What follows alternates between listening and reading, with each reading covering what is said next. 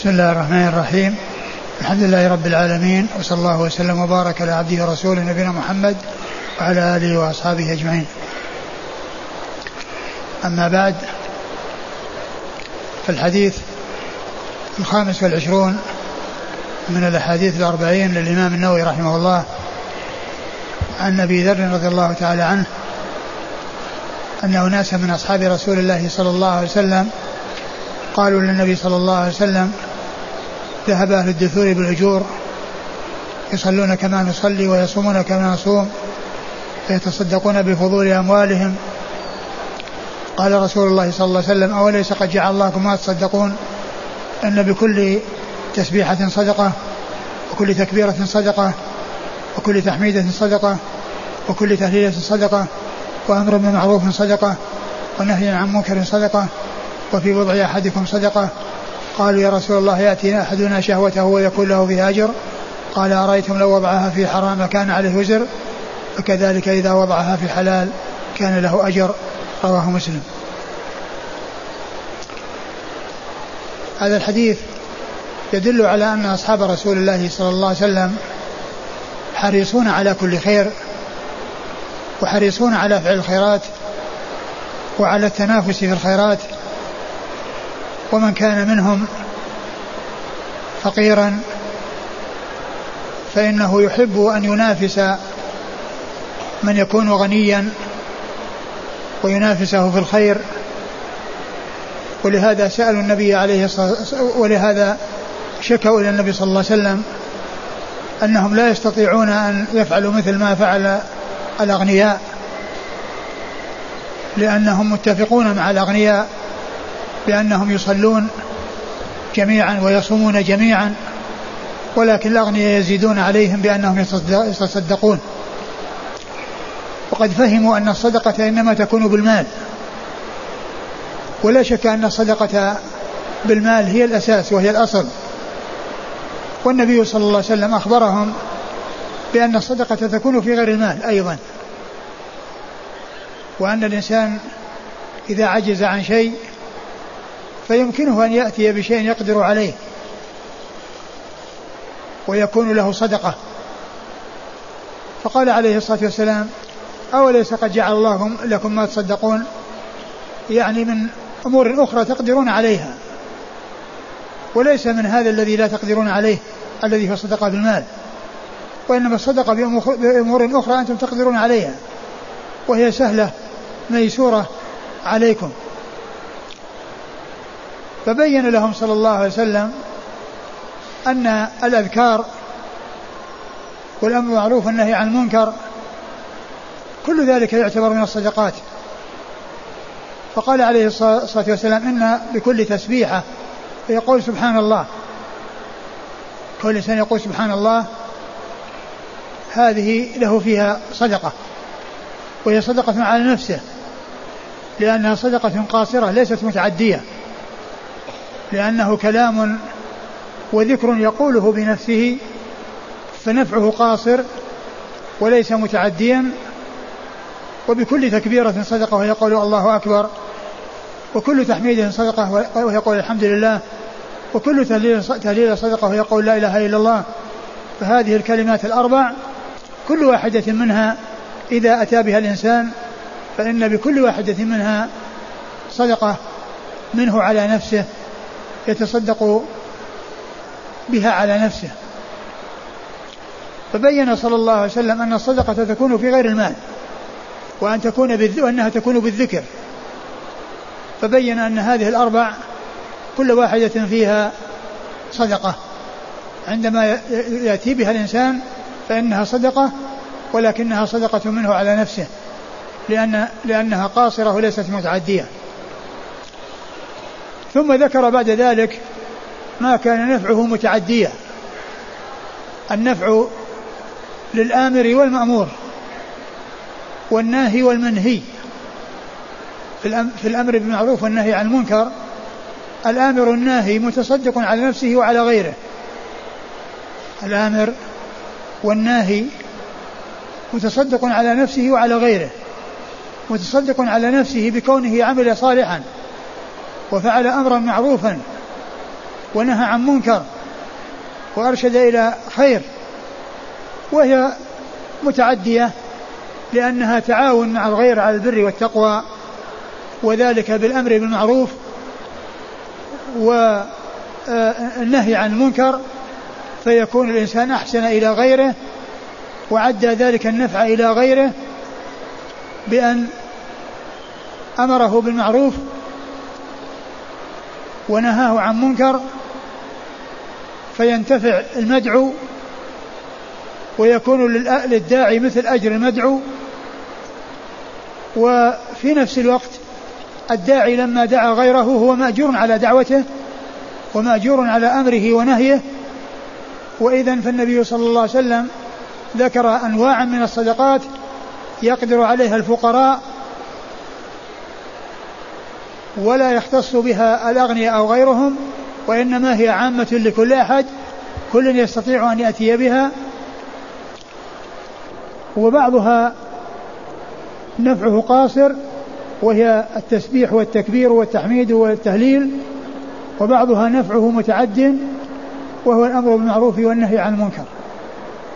ثم ذكر بعد ذلك أمرا من أمور من الأمور التي للنفوسها حظ فيها حظ وللشهوة وفيها قضاء الوطر وقضاء الشهوة. والإنسان يستفيد ويفيد يحسن نفسه ويحسن غيره ويعف نفسه ويعف غيره. وينال هذه الشهوة وهذه اللذة. ومع ذلك يكون له فيها أجر فدل على أن الأمور المباحة التي للنفوس فيها حظوظ وفيها قضاء الشهوة والوطر إذا احتسب الإنسان ذلك عند الله و آه، قصد بذلك إعفاف نفسه وإعفاف غيره وإحصان فرجه وإحصان غيره والإحسان إلى نفسه والإحسان إلى غيره فإنه يكون بذلك محصلا الأجر وإن كان في أمر للحاجة للنفس فيه حظ. ولهذا الصحابة رضي الله عنهم وأرضاهم قالوا يا رسول الله أيأتي أحدنا شهوته ويكون له فيها أجر؟ لأن هذا شيء فيه حظوظ للنفس وقضاء حاجة وقضاء وطر وحصول فائدة وحصول متعة ولذة. قالوا أيأتي أحدنا شهوته ويكون له فيها أجر؟ قالوا ذلك من أجل الاستثبات وأن هذا أمر يتعلق بأمور النفس فيها حظ فأرادوا الاستثبات في ذلك والتحقق وهم عالمون وقاطعون بأن الرسول صلى الله عليه وسلم كل ما يقوله حق ولكن هذا من باب الاستثبات والاطمئنان فالنبي صلى الله عليه وسلم قاس قاس هذه المسألة على مسألة تقابلها وتعاكسها وهي قضاء الشهوة في أمر محرم فإنه إذا قضاها في أمر محرم فإنه يكون عليه إثم فإذا قضاها في أمر مشروع وأمر مباح فإنه يكون له في ذلك أجر. وهذا فيه إثبات القياس لأن النبي صلى الله عليه وسلم قاس كون الإنسان يأتي شهوته في أمر حلال على قضاء الشهوة في أمر حرام وأنه إذا قضاها في أمر حرام فإنه يأثم ويستحق العقوبة فكذلك إذا أتى بها في أمر مباح وأمر مشروع فإنه قد أحسن ومستحق الأجر والثواب على ذلك من الله عز وجل فإذا في ذلك إثبات القياس. لأن النبي صلى الله عليه وسلم قاس حالة على حالة.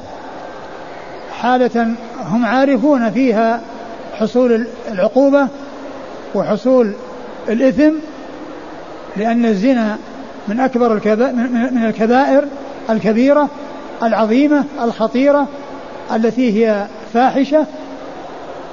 فإذا أتى الإنسان بقضاء الشهوة في هذا السبيل كان آثما فيقاس عليه أنه إذا أتى بها في أمر مباح فإنه يكون مأجورا.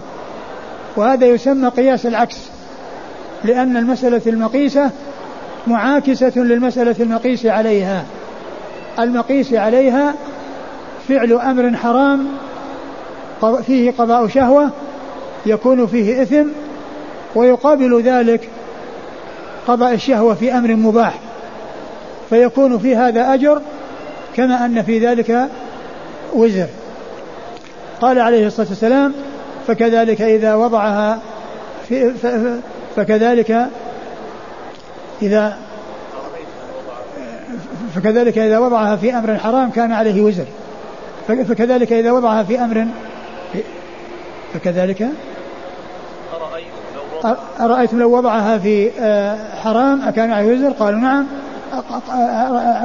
كان عليه وزر فكذلك إذا وضعها في حلال كان له أجر.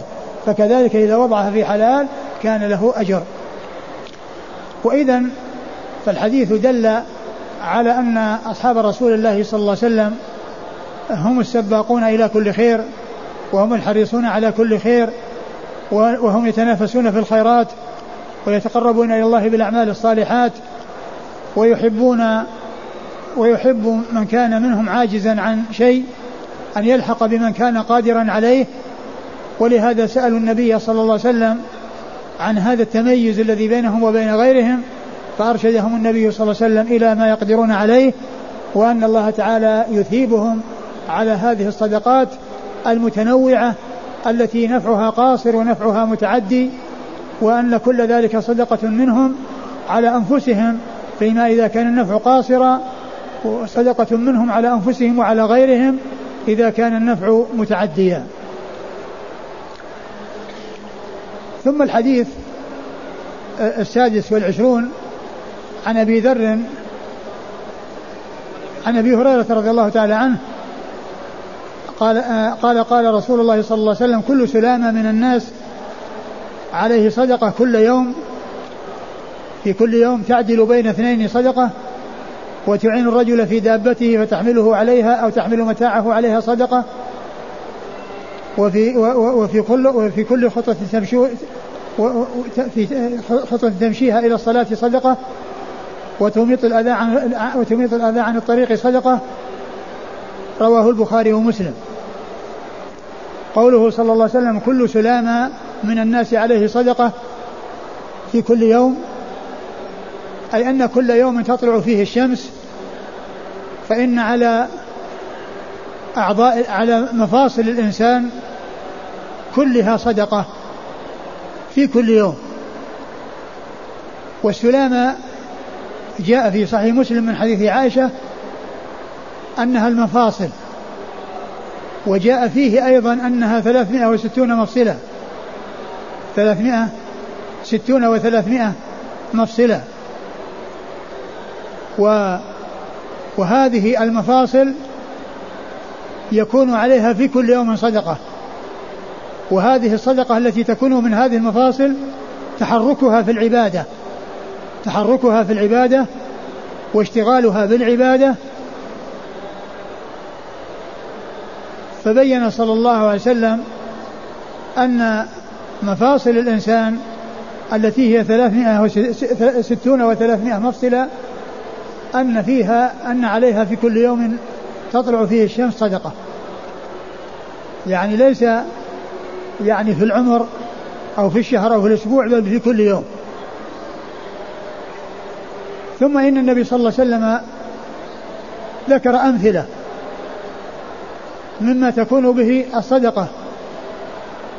وهذا من قبيل التمثيل وليس من قبيل الحصر لأن كل عمل صالح يتقرب به الإنسان إلى الله عز وجل فهو صدقة. من ذلك ما يكون قاصرا كالذكر والدعاء والصلاة والصيام وما يكون متعديا كالصدقة والأمر بالمعروف والنهي عن المنكر وإماطة الأذى عن الطريق وغير ذلك من كل ما هو متعد نفعه إلى الغير فإن الإنسان يتصدق على نفسه وعلى غيره فقال تعدل بين اثنين أي متخاصمين متنازعين بينهما خلاف فتصلح بينهما بالعدل أو تحكم بينهما بالعدل إذا حكماك. فإن ذلك صدقة منك على نفسك وعلى غيرك لأنك أحسنت إلى نفسك وأحسنت إلى غيرك. أحسنت إلى نفسك بأن عدلت وأصلحت وأحسنت بين الناس أصلحت بين الناس. وأحسنت إلى غيرك إذ أتيت بالإصلاح بينهم وحصل على يديك الإصلاح بينهم وحصل دفع الشقاق والنزاع وذلك بحصول الوفاق والوئام وذلك بالصلح بينهما بالعدل أو الحكم بينهما بالعدل. ثم قال وتعين الرجل فتحمله على دا في تعين الرجل في دابته فتحمله عليها أو تحمل متاعه عليها صدقة. أي صدقة منك على نفسك وعلى غيرك لأن النفع متعدي. وقد يكون الإنسان محتاجا إلى أن يساعد في الركوب على الدابة بأن يكون شخصا كبيرا أو يكون صغيرا وذلك بأن يساعد.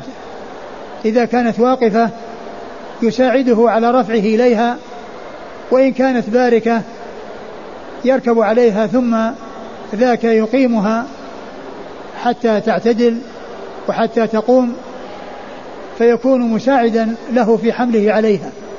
وكذلك أيضا أو تحمل متاعه عليها أغراضه عليها من حطب أو عشب أو طعام أو غير أو أي شيء يحتاج إلى حمله على الدابة فإذا ساعدته على حمله عليها و وكان وكان الذي يحمل عليها ثقيلا لا يستطيع أن يحمله الشخص الواحد فأتيت وحملت حملت أنت وصاحب الحاجة وصاحب الدابة ذلك المتاع ورفعته على ظهر الدابة فإن ذلك صدقة منك على نفسك لأنك أحسنت وفعلت أمرا معروفا مشروعا وأحسنت إلى غيرك بأن رفعته عليها حيث يكون محتاجا أو حملت متاعه أو ساعدته وأعنته على حمل متاعه عليها حيث يكون محتاجا. وفي كل خطوة تمشيها إلى الصلاة صدقة. كون الإنسان يذهب إلى المساجد فيحصل الأجر في ذهابه وإيابه. كل خطوة يخطوها إلى الصلاة في ذهابه المسجد وفي إيابه من المسجد إلى بيته فإنه يرفع له بكل خطوة درجة ويحط عنه بذلك خطيئة. وهذا نفع قاصر. هذا نفع قاصر ليس بمتعد وهو من الأفعال. وهو من الأفعال. لأن هذه الأمور منها ما هو أقوال ومنها ما هو أفعال. ف العدل بين الناس هو قول وهو متعدي لأن العدل بينهم والحكم بينهم بالكلام وبالقول. فهو قولي فعلي. هو قولي قولي متعدي. هو قولي لأنه من ال- ال- الذي يحكم أو يصلح قول. وهو متعد إلى الغير. وهو متعد إلى الغير. وال والحمل على الدابة وحمل الإنسان على الدابة هو فعلي. وهو متعدي. فعلي متعدي. وكل خطوة يمشيها إلى الصلاة فعلي قاصر. هو فعلي قاصر ليس بمتعدي لأنه لا يتجاوز صاحبه ولا يتعداه إلى غيره. ثم قال وإماطة الأذى عن الطريق صدقة. يعني كل إنسان يجد في الطريق سواء طريق المشاة أو طريق السيارات يجد شيئا يؤثر على المشاة أو على السيارات فيزيله عن الطريق. وينحيه عن الطريق سواء كان زجاجا أو حجرا أو حديدا أو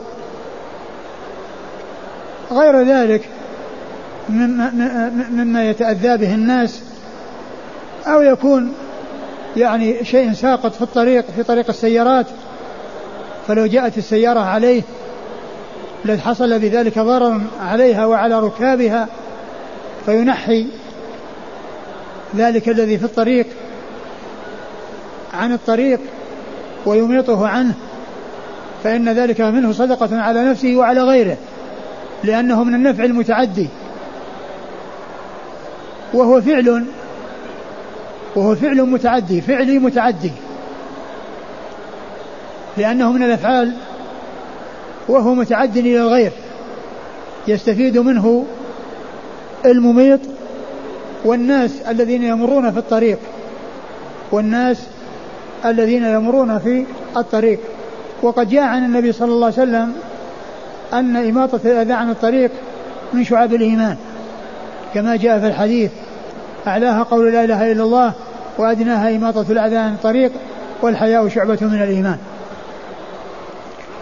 وعلى هذا فإن هذا الحديث الذي بين فيه النبي الكريم صلى الله عليه وسلم أن كل يوم تطلع فيه الشمس فإن على على على كل سلامة من من الناس صدقة وتلك الصدقة تكون بفعل الخيرات وإن لم تكن مالا يدفع للفقراء بل الذكر صدقة والعدل بين الناس صدقة والأمر معروف والنهي عن المنكر صدقة. وقضاء الإنسان شهوته في الجماع صدقة وإماطة الأذى عن الطريق صدقة وبكل خطوة يمشيها إلى المساجد صدقة كل ذلك من أنواع الصدقات. وقد جاء في حديث أبي ذر في صحيح مسلم عن النبي صلى الله عليه وسلم أنه قال ويجزي عن ذلك ركعتان تركعهما من الضحى.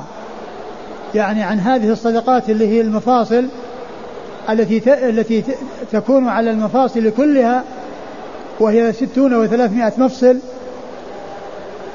يمكن أن يتأدى هذه الصدقة عن هذه المفاصل بالإتيان بركعتين من الضحى.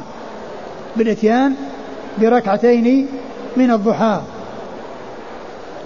وذلك أن الإنسان بصلاته ركعتين تتحرك أعضاؤه وتتحرك مفاصله فتكون هذه صدقة. عن هذه المفاصل لأنها تحركت بالعبادة وتحركت بالطاعة. فمفاصله تتحرك عندما يقوم ويركع ويسجد ويجلس تتحرك أعضاؤه وتتحرك مفاصله سواء كانت في مفاصل اليدين أو الرجلين أو آه أو يعني آه الرأس. وما بين ذلك كله كل ذلك يكون فيه تحرك هذه الأعضاء في كونه يصلي هاتين الصلاتين. وإذا فالإتيان بهذه الصدقات عن هذه المفاصل كلها سهل ميسور لأنه يحصل ذلك بركعتين من الضحى. بركعتين من الضحى يتحقق بها هذه تتحقق بها هذه الصدقات الكثيرة على هذه الأعضاء تتحقق بها هذه الصدقات على هذه الأعضاء التي هي المفاصل. ثم بعد ذلك الحديث السابع والعشرون عن الن... نعم. السادس والعشرون في جملة. في جملة. واللي هي؟ والكلمة الطيبة صدقة. نعم والكلمة الطيبة صدقة. في الحديث السادس في الحديث السادس والعشرون والكلمة الطيبة صدقة قبل وكل خطوة تمشوها إلى الصلاة صدقة والكلمة الطيبة صدقة. كل كلام حسن وكل كلام طيب وكل كلام جميل فإنه صدقة من الإنسان على نفسه أو صدقة منه على نفسه وعلى غيره. لأنه إن كان ذكرا أو قراءة قرآن تسبيحا تسبيحا أو تحميدا أو تهليلا أو آه تحميدا كل ذلك يعتبر صدقة. وكذلك قراءة القرآن وتعليم العلم والأمر معروف والنهي عن المنكر كل ما يحصل من الإنسان من كلام طيب فإنه يعتبر صدقة. وإذا فهذه قوله كلمة والكلمة الطيبة صدقة هي كلمة مفردة وهي جملة ولكن يدخل تحتها الذكر وقراءة القرآن والأمر بالمعروف والنهي عن المنكر والتعليم وغير ذلك كل ذلك يدخل تحت الكلمة الطيبة. ثم ذلك الحديث السابع والعشرون حديث النواس بن سمعان. عن النواس بن سمعان رضي الله عنه قال قال رسول الله صلى الله عليه وسلم البر حسن الخلق والإثم ما حاك في صدرك وكرهت أن يطلع عليه الناس وكرهت أن يطلع عليه الناس. وعن وابصة بن معبد رضي الله تعالى عنه أنه جاء إلى النبي صلى الله عليه وسلم فقال له النبي عليه الصلاة والسلام جئت تسأل عن البر والإثم البر ما اطمأنت إليه النفس واطمأن إليه القلب والإثم ما حاك في صدر ما ما ما ما حاك في النفس وتردد في الصدر هكذا نعم. وتردد في الصدر وإن أفتاك الناس وأفتوك والإثم ما حاك في النفس وتردد في الصدر وإن أفتاك الناس وأفتوك هذا الحديث يتعلق بالبر والإثم. يتعلق بالبر والإثم. والبر جاء في حديث النواس بن سمان أنه الخلق الحسن أو أنه حسن الخلق. ويحتمل أن يكون المراد بقوله حسن الخلق الذي هو الخلق الحسن. وهو من جملة أعمال البر ومن جملة وجوه الخير فيكون التنصيص عليه من بينها لأهميته ويكون نظير قوله الدين النصيحة وقولها الحج عرفة يعني وكأن البر هو حسن الخلق وحده وذلك لعظم شأنه وأهميته. ويحتمل أن يكون المراد بالخلق حسن الخلق جميع أعمال الخير. ويدل على ذلك ما جاء عن عائشة رضي الله عنها أن رسول الله صلى الله أن رسول الله صلى الله عليه وسلم كان خلقه القرآن يتأدب بآدابه ويمتثل أوامره ويجتنب نواهيه صلوات الله وسلامه وبركاته عليه. فيكون على هذا عاما يكون حسن الخلق على ذلك عاما ليس مقصورا على ذلك الخلق الكريم الذي هو المعا... الذي هو معاملة الناس أو الذي من جملة ما يدخل فيه معاملة الناس معاملة طيبة وأنه يحب لهم ما يحب لنفسه ويكره لهم ما يكره لها ويأتي إليهم ما يحب أن يأتون به إليه يأتونه إليه. فيكون أعم من التفسير الأول. فهو إما أن يكون مراد به الخلق خلق الخلق الحسن ويكون في ذلك إشارة إلى إلى خصلة من خصال البر ويدل على عظم شأنه. وقد جاء في أحاديث كثيرة ما يدل على عظم شأنه شأنه وأن أثقل ما يوضع في الميزان هو الخلق الحسن. ويحتمل أن يكون المراد به العموم يعني كل ما هو خير سواء كان من الأقوال أو الأفعال. فإنه يدخل تحت حسن الخلق ويكون يعني آه، يدل عليه ما جاء عن عائشة من أن خلقه القرآن وذلك أنه يتأدب بآداب القرآن ويأتي بأحكام القرآن ويأتمر بأوامر القرآن وينتهي عن نواهي القرآن. البر حسن الخلق والإثم ما حاك في صدرك وتردد وكرهت أن يطلع عليه الناس. لست مطمئنا إليه ولست مرتاحا إليه وفي نفسك منه شيء وهذا يكون في حق المؤمنين وليس في حق كل أحد لأن من الفساق من يأتي الإثم ولا يبالي باطلاع الناس عليه لا يهمه ولا يبالي كما مر في الحديث إن مما أدرك الناس من كلام النبوة الأولى إذا لم تستحي فاصنع ما شئت.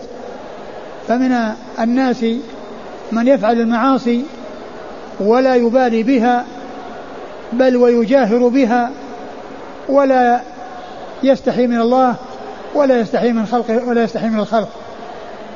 فمثل هذا ما يحوك ما ليس هو ممن يحوك في في صدره الإثم بل هذا متمكن من الإثم وواقع في الإثم وليس مما يحصل فيه الأمور المشتبهات بل هو واقع في المحرمات الواضحات الجليات. وإنما يكون هذا في حق المؤمنين الذين يخافون الله والذين يتورعون ويحافظون على دينهم وعلى أعراضهم كما سبق أن مر في حديث النعمان بن بشير فمن اتقى الشبهات فقد استبرأ لدينه وعرضه. فقد استبرأ لدينه وعرضه. فقال الحكم والإثم ما حاك في صدرك وكرهت أن يطلع عليه الناس لأنه مما يستحيا منه. وأن الناس إذا اطلعوا عليه ذموا الإنسان وعابوه وقدحوا فيه وتكلموا في عرضه فهذا هو الإثم. والبر يأتي مقرونا بالتقوى. كما قال الله عز وجل وتعاونوا على البر والتقوى. وعند اجتماعهما يفسر البر بأنه فعل الطاعات والتقوى ترك المعاصي. فتكون فيكون يوزع المعنى على البر والتقوى فيكون نصيب البر من ذلك فعل الطاعات ويكون نصيب التقوى من ذلك ترك المعاصي.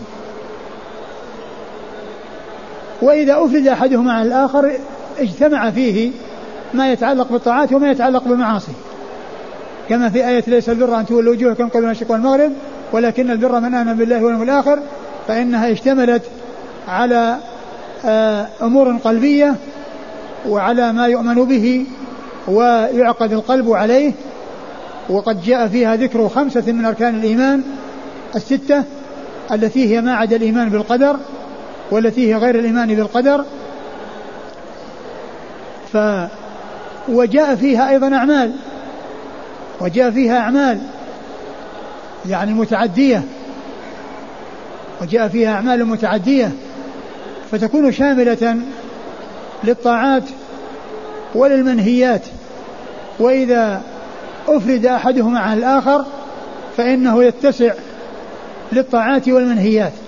فالبر إذا جاء وحده شمل الطاعات والمنهيات والتقوى إذا جاءت وحدها شملت الطاعات والمنهيات وإذا جمع بينهما يقسم المعنى بينهما فيعطى البر ما يتعلق بالطاعات وتعطى التقوى ما يتعلق بترك المعاصي والإثم يأتي معه العدوان وفي آية. سورة المائدة وتعاونوا على البر والتقوى ولا تعاونوا على الإثم والعدوان فيفسر الإثم يعني بالمعاصي بالمعاصي والذنوب ويفسر العدوان بالاعتداء على الناس في دمائهم وأموالهم وأعراضهم وغير ذلك مما يكون فيه اعتداء عليهم اعتداء عليهم فيما هم مختصون به وذلك بإتلافه أو بالإخلال فيه بل آه، فيكون آه، عند اجتماعهما يفسر الإثم بأنه المعاصي ويفسر العدوان بأنه الاعتداء على الناس. في حديث النواس بن سمعان قال والإثم ما حك في صدرك وكرهت أن يطلع عليه الناس لأن الناس إذا اطلعوا عابوا وتكلموا ويكون هذا نظير قوله صلى الله عليه وسلم في حديث النعمان فمن اتقى الشبهات فقد استبرأ لدينه وعرضه. استبرأ لدينه من النقص ولعرضه من النيل والقدح والذم والثلب. ثم حديث النعمان حديث وابصر بن معبد قال جئت تسأل عن البر. لما جاء قال له النبي صلى الله عليه وسلم جئت تسأل عن البر عن البر والإثم. جئت تسأل عن البر والإثم. والنبي صلى الله عليه وسلم قال له ذلك قبل أن يبدي وابصة ما عنده وسؤاله عما يريد. النبي صلى الله عليه وسلم بدأه بقوله جئت تسأل عن البر والإثم. فلعل النبي صلى الله عليه وسلم علم ذلك لكونه لكونه علم منه اهتمامه بهذا الموضوع وعنايته بهذا الأمر وأنه مهتم فيه. وقد يكون سبق أن سأله في هذا الموضوع فالرسول صلى الله عليه وسلم قال له جئت تسأل عن البر والإثم. جئت تسأل عن البر والإثم؟ يعني قال نعم يعني أنه جاء يسأل عن البر والإثم. فالنبي صلى الله عليه وسلم قال البر ما اطمأنت إليه النفس واطمأن إليه القلب. نعم. نعم أولا قال استفتي قلبك. استفتي قلبك. يعني وهذا إنما يكون في حق من يكون من المؤمنين المتقين. يعني مثل أصحاب الرسول صلى الله عليه وسلم وغيرهم ممن يكون من أهل الإيمان. وأما إذا كان من أهل الفجور والعصيان فهذا يفتيه قلبه بارتكاب الأمور القبيحة الواضحة التي لا خفاء فيها ولا لبس. فضلا عن الأمور المشتبهة التي يحتاج فيها إلى استفتاء القلب وكون الإنسان يكون غير مرتاح وغير مطمئن. إلى ذلك هذا إنما يكون في حق المؤمنين الذين يخافون الله تعالى ويتقونه ويرجونه وليس في حق المنحرفين الواقعين في المحرمات المنهمكين في المحرمات. فإن هؤلاء يقعون في المحرمات الواضحة الجلية. يقعون في المحرمات الواضحة الجلية. استفتي قلبك؟ يعني أن الإنسان يعني قد يطمئن يطمئن إلى شيء ويرتاح إليه ويقدم عليه وهو مرتاح. كالحلال البين والحرام البين فإن ذلك يكون واضحا.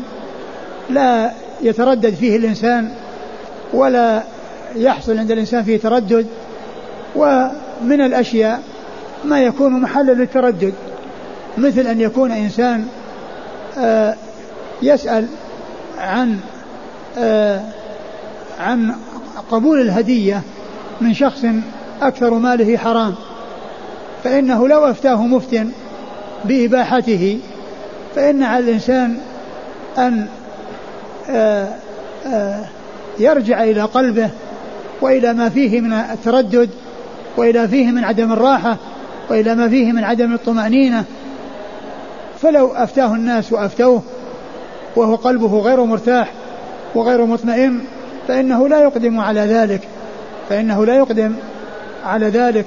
وقد يكون الذين يفتون يفتون بغير علم أو يفتون في أمور ليس يعني آه عليها دليل بين أما إذا كان الإفتاء مبنيا مبني مبنيا على أدلة بينة على آيات من كتاب الله وأحاديث من سنة رسول الله صلى الله عليه وسلم فهذا ليس للإنسان أن يتردد فيه بل على كل مسلم أن ينصاع إلى ما جاء عن الله وعن رسوله صلوات الله وسلامه وبركاته عليه.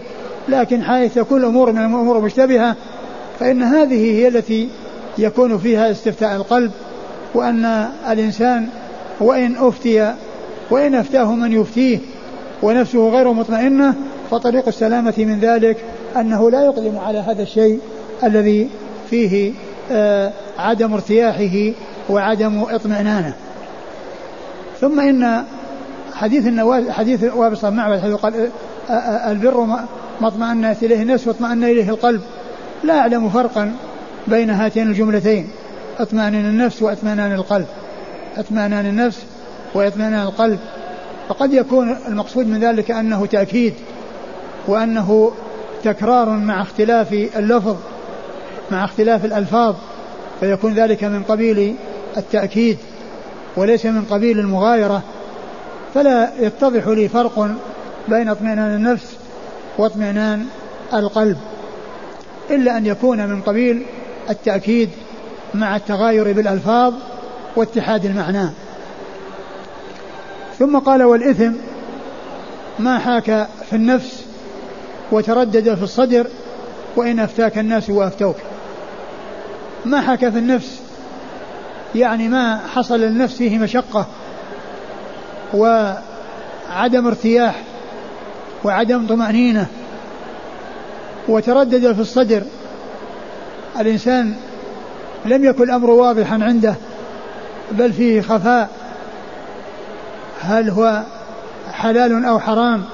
هل هو سائغ أو غير سائغ فطريق السلامة في ذلك تجنبه وتركه تجنبه وتركه كالمثال الذي ذكرته وهي الهدية ممن يكون أكثر ماله حرام فإن هذا لو أفتى الإنسان من يفتي من يفتيه فإن كونه لا يقدم على ذلك ويتخلص من ذلك لا شك أن هذا فيه الاطمئنان لقلبه والسلامة يعني لنفسه ويكون بذلك مرتاحا منشرح الصدر مطمئنا بخلاف إذا كان بخلاف ذلك وأخذ هذه الهدية ونفسه غير مطمئنة فإن ذلك يحدث له تشوشا في فكره وفي آه، نفسه.